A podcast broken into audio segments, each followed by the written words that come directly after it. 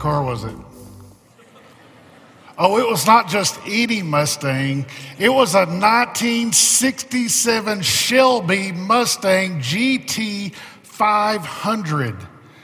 The 1960s were known as a time of muscle cars and when the acceleration speeds really dwarfed the prior decade.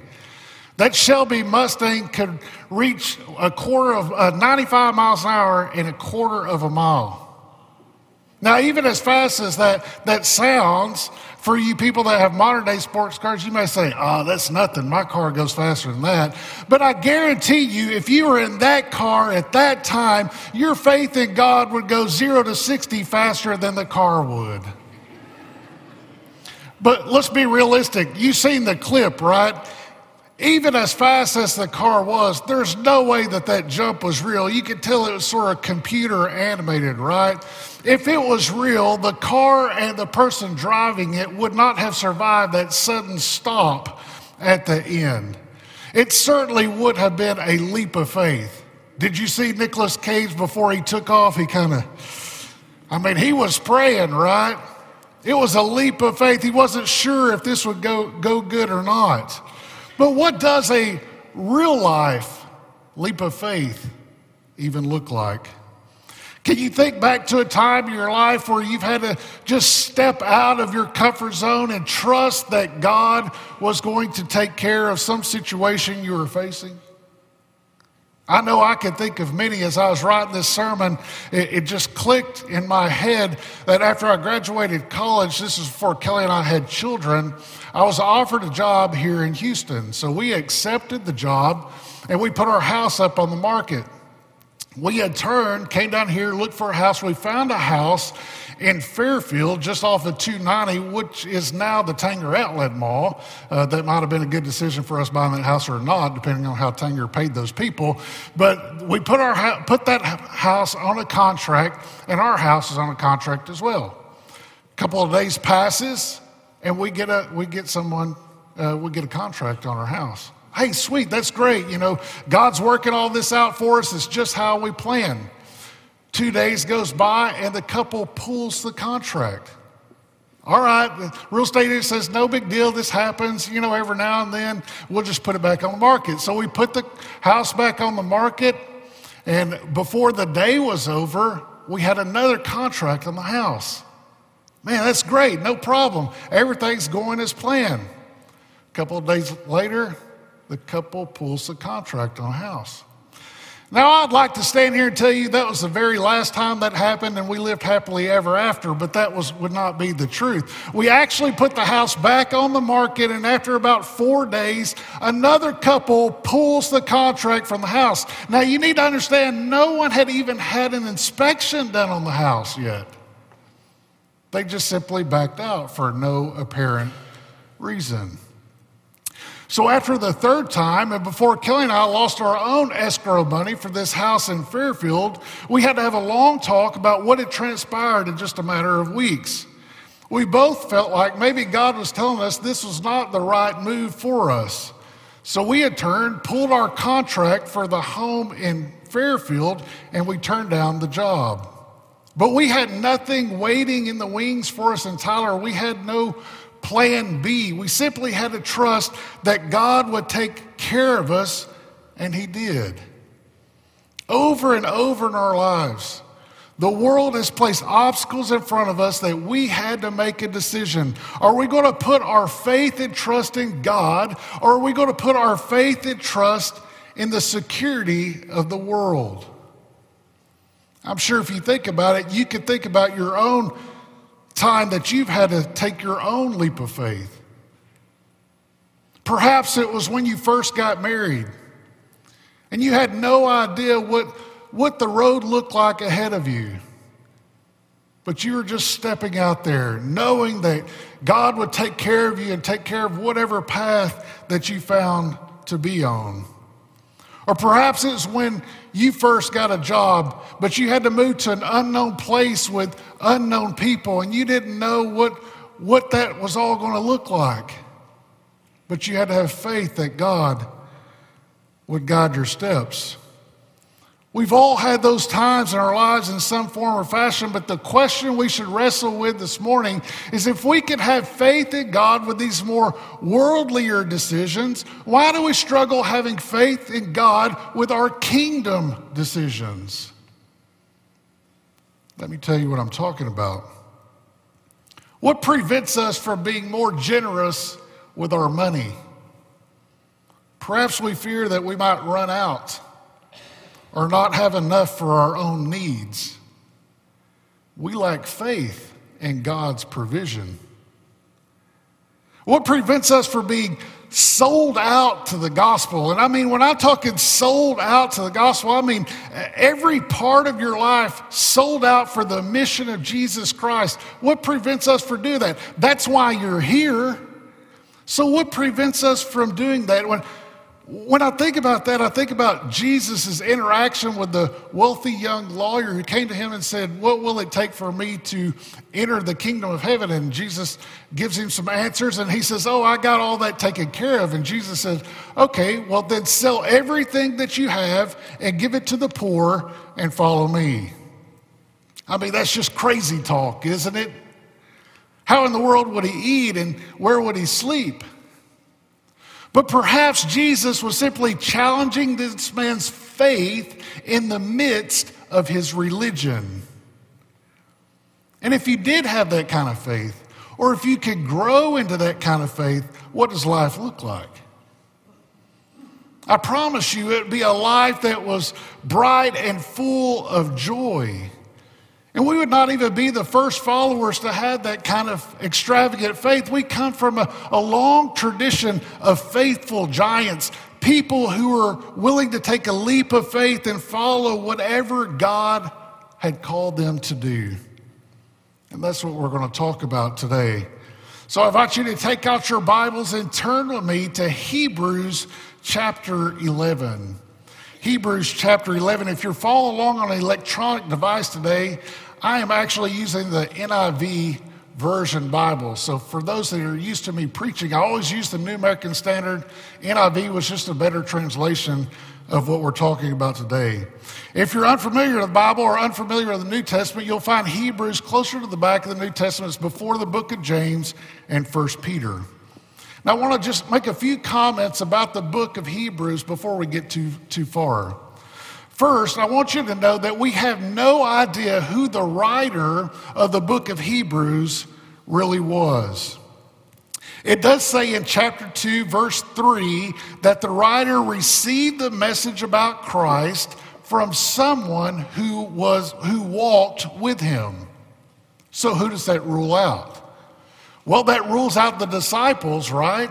So, the disciples walked with him, but it also rules out the Apostle Paul. Where did Paul receive his revelation about Christ? Do you remember? On the road to Damascus, right? So we know this wasn't a disciple, this wasn't Paul, so we don't really know who it was. Martin Luther believed that the writer could have been Apollos.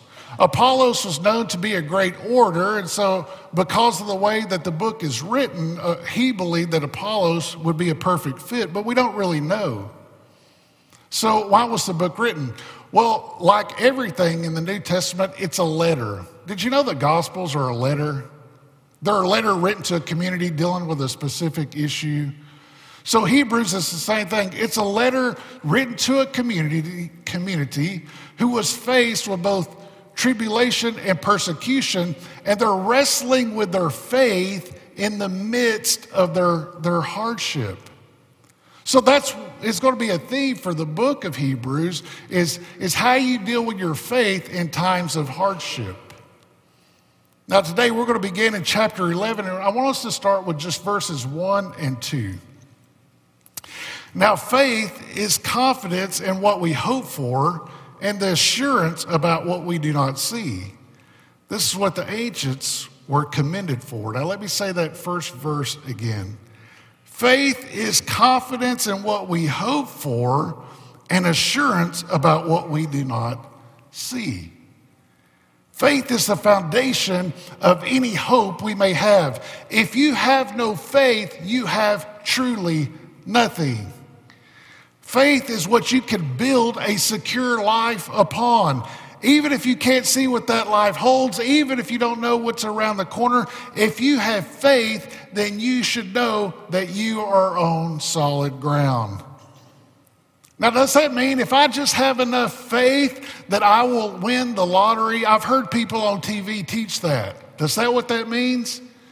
No, that's not what it means at all. And I pray that winning the lottery is not your true hope in life.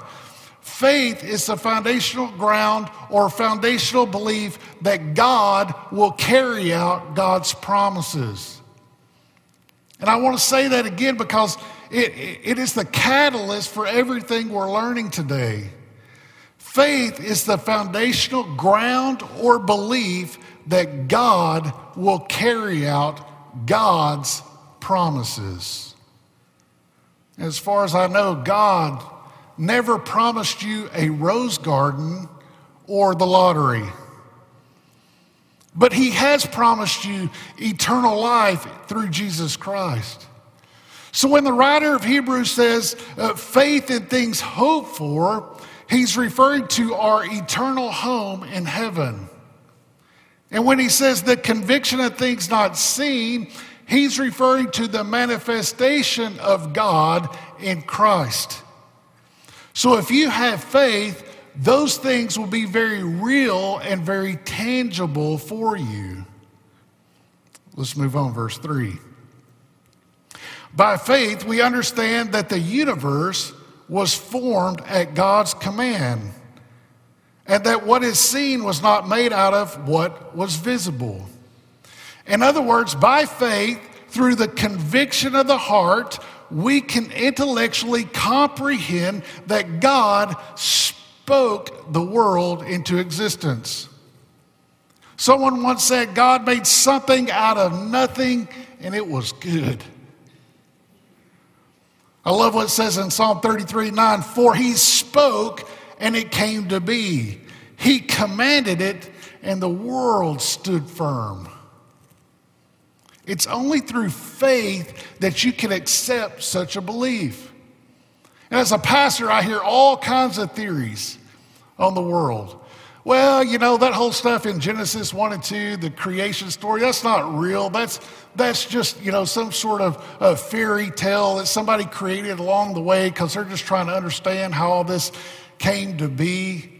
The writer of Hebrews says it's only through faith that you can believe that God spoke the world into existence.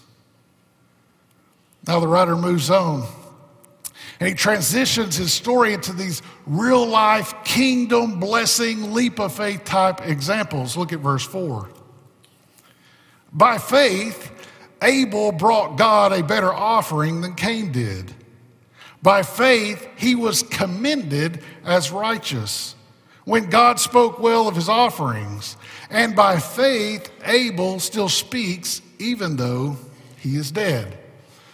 So you probably remember the story of Cain and Abel, right? Do you remember that Cain and Abel were the children of Adam and Eve? And we presume that Cain and Abel, or maybe even Adam and Eve, had already uh, started some sort of sacrificial system uh, as worship for God. And so the Bible teaches us that Abel killed some young calves and he brought those calves as a sacrifice, a sacrifice of worship to God. Cain, on the other hand, he brings some of his produce from his crops as his sacrifice. But God favored Abel's offering because Abel was giving out of his abundance. Cain was not. Abel's leap of faith was trusting for the Lord's greater provision far more than his brother Cain. Verses 5 through 6. By faith, Enoch was taken from this life so that he did not experience death. He could not be found because God had taken him away. For before he was taken, he was commended as one who pleased God. And faith, and without faith, it is impossible to please God, because anyone who comes to him must believe that he exists and that he rewards those who earnestly seek him. Now, there's a tremendous amount of legend around this man named Enoch. He's only one of two people in the Bible that didn't experience death. Do you remember who the other person was? You guess? Elijah. Elijah was the other person. Obviously, from these passages, we learn that, that Enoch was a man who held fast to his faith and held fast to his, his belief in God. But, but we had to ask the question what was his specific leap of faith? What did he do that was so great and grand? Well, like many stories in the Bible, we only have part of the story, we don't have the whole story, so we don't really know. But I think the writer of Hebrews gives us a little insight about Enoch, but also about our own faith relationship with God. Look again at what it says in verse 6. Without faith, you cannot please God. so understand when you finally do turn to God, you are expressing faith in God. And the writer of Hebrews is saying, okay, that's like step one. You're expressing faith in God. Now you should believe that you will be rewarded for that faith, just like Enoch was rewarded for his faith. As Christians, we believe that reward is not some just some internal peace and happiness, although you will have that but it's also uh, a reward is our heavenly home that we'll receive someday in the future. One more quick note you keep hearing these words faith and commended, they're repeated in these verses. So you need to understand that the kind of faith that you display does not go unnoticed by God. God was commending those that had extravagant faith. God knows you personally. Verse 7 By faith, when warned about things not yet seen, in holy fear, Noah built an ark to save his family. but his faith, he, but his faith, he condemned the world and became heir of righteousness that is in keeping with faith. Now, if you were to create a list of people with remarkable faith, I think you could probably argue who the top 10 were, but, but you'd have to agree that Noah would certainly be in the top five. Noah's story comes out of Genesis chapter 6. God tells Noah that he's fed up with all the corruption in the world and he should build an ark and await the rain. Now, can you just imagine this man building this massive boat in the middle of a desert? I'm sure he was ridiculed and mocked and made fun of. But Noah didn't care what everyone thought. He didn't care that his neighbors just built an 8,000 square foot house. He didn't care that his neighbors were just buying the, the newest SUV. He didn't care about keeping up with the Joneses. He was only concerned about one thing, and that is being faithful to God and what God had called him to do. Do you have that kind of faith? A faith that says, I don't care what people think. All I care about is pleasing my Lord. I mean, just think about it. It must have taken 30 or 40 years to build that boat, day in and day out, hammering away, just trying to be faithful to God's calling in his life. And then the rains finally came, and Noah became the heir of righteousness. Let's move on, verses 8 through 10. By faith, Abraham, when called to go to a place he would later, later receive as his inheritance, obeyed and went. Listen, even though he did not know where he was going. By faith, he made his home in the promised land like a stranger in a foreign country he lived in tents, as did Isaac and Jacob, who were heirs with him of the same promise. For he was looking forward to the city with foundations, whose architect and builder is God. So Abraham was living in this city called Ur, and Abraham and his wife Sarah. Uh, uh, were prepared to, to go to this unknown land, God told them to leave your family, leave everything you know, and go. I will lead you where you need to go. And when the Bible says he had to leave his family, understand that's not talking about his wife and kids. That was talking about his brothers, his sisters, his father, and his mother. They all lived together in one large compound. Leave all those people, and I'm going to lead you to a new land. And in this new land, your children are going to make a new nation. Like Noah, Abraham would have to be at the top of these biggest leaps list. Abraham did as God asked, and he followed the Lord to the land of the Canaanites. Just think about it. What did the word say? He had no idea where he was going. He had no idea what God was doing. And he had no idea if God would even follow through with his promises. But he had faith that God would not lead him astray. I wonder what's on your plate today. What is it that you're praying about? Maybe something that you haven't received an answer for in a long time. And you're questioning if God will follow through on his promises to you. Do you believe it?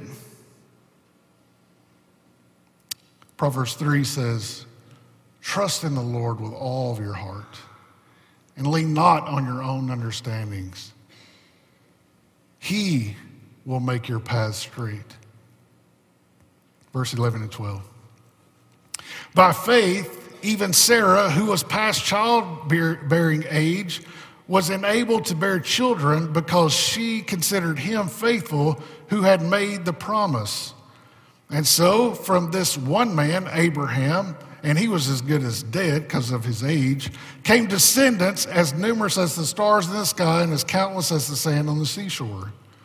So you may remember this part of the story. Abraham and Sarah, they didn't have any biological children. They were caring for their nephew Lot. And by the time God called them to go to the land of the Canaanites, they were already very old. And the Bible teaches us in Genesis chapter 18 that God came to them, although they didn't know it was God at the time. They thought it was some sort of Bedouin wanderer that was just needing food or water. God came to them and told them that in the next year, Sarah would have a child.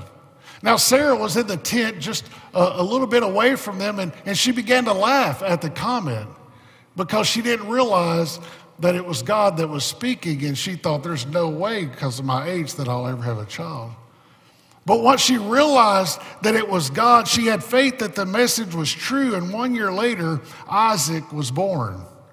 Sarah's leap of faith was believing that God could help an old barren woman conceive a child. Let's finish verse 13. All these people were still living by faith when they died. They did not receive the things promised. They only saw them and welcomed them from a distance, admitting that they were foreigners and strangers on earth. All these people died before the promises of God were fulfilled. But they died having faith that God's word is trustworthy and true. Do you believe that God's word is trustworthy and true? These people died believing it. So before you take your own leap of faith, how can you be assured it's from God and not some internal personal desire that you're acting out? Well, let me give you three suggestions that Kelly and I have used for the last 20 years, maybe it'll help you too. Number one, ask yourself will this decision bring glory to God or glory to myself? Will this decision bring glory to God or glory to myself? You get that, right? Many times we simply base our major life decisions on how it might best serve us. And sure, we may pray about it, but we really don't think about the kingdom impact of our decision. Let me give you an example. Perhaps the decision is to take a new job. You're already struggling in your walk with God, and, and the decision is to take a new job, and, and this new job is going to keep you from being here on Sunday mornings. That's going to cause you to struggle even more. So, that decision could certainly bring you some financial glory but it may not bring you any kingdom glory. Number two, pray and study. Pray and study. James 1 5 says, If any of you lacks wisdom, let him ask God who gives to all generously and without reproach, and it will be given to him. But listen, he must ask in faith without doubting. Take your decisions to the Lord. The Lord will answer you. But you have to understand that that decision, that answer may not come in a day, in a week, or in a month. It may take years. Or in, in Sarah's case, it took decades. But God will give you what you need. But let me encourage you to be in the Word daily also. The psalmist writes, Your Word, O Lord, is a lamp unto my feet. Reading the Bible daily is just one way that the Holy Spirit can communicate to you. Number three, look for confirmation. Look for confirmation. Has your own house deal fallen through an abnormal amount of times? Open your eyes. Perhaps God is telling you something. Are all your family and friends not on board with your new relationship decision? There may be a reason why they're not on board. Be open to other people's godly opinions. Don't shut down or ignore the encouragement around you. Listen to what it says in Proverbs chapter 15. Without consultation, plans are frustrated, but with many counselors, plans will succeed. What plan ha- have you buried down deep inside of your heart due to some sort of fear or obstacle. Perhaps today is the day that you bring that out and say, I can't, Lord. But by faith, I know that you can. Let's pray. Oh, Father, we thank you for your holy word, Father. We thank you for the way that you teach us and guide us. Father, we ask that as we go from this place, that we go from this place changed. That we go being a people of extravagant faith, not fearing what lies around the corner, but having faith that you're with us. You're guiding us and directing us. Guide us to direct us to build your kingdom. We ask this in Christ's holy name. Amen. I hope you enjoyed this message, and if you did, I invite you to support our ministry by giving online at jwumc.org/give. Also would invite you to find a church to attend on a regular basis or join us at John Wesley on Sunday mornings at 8:15, 9 o'clock, and 11:15. God bless and have a great week.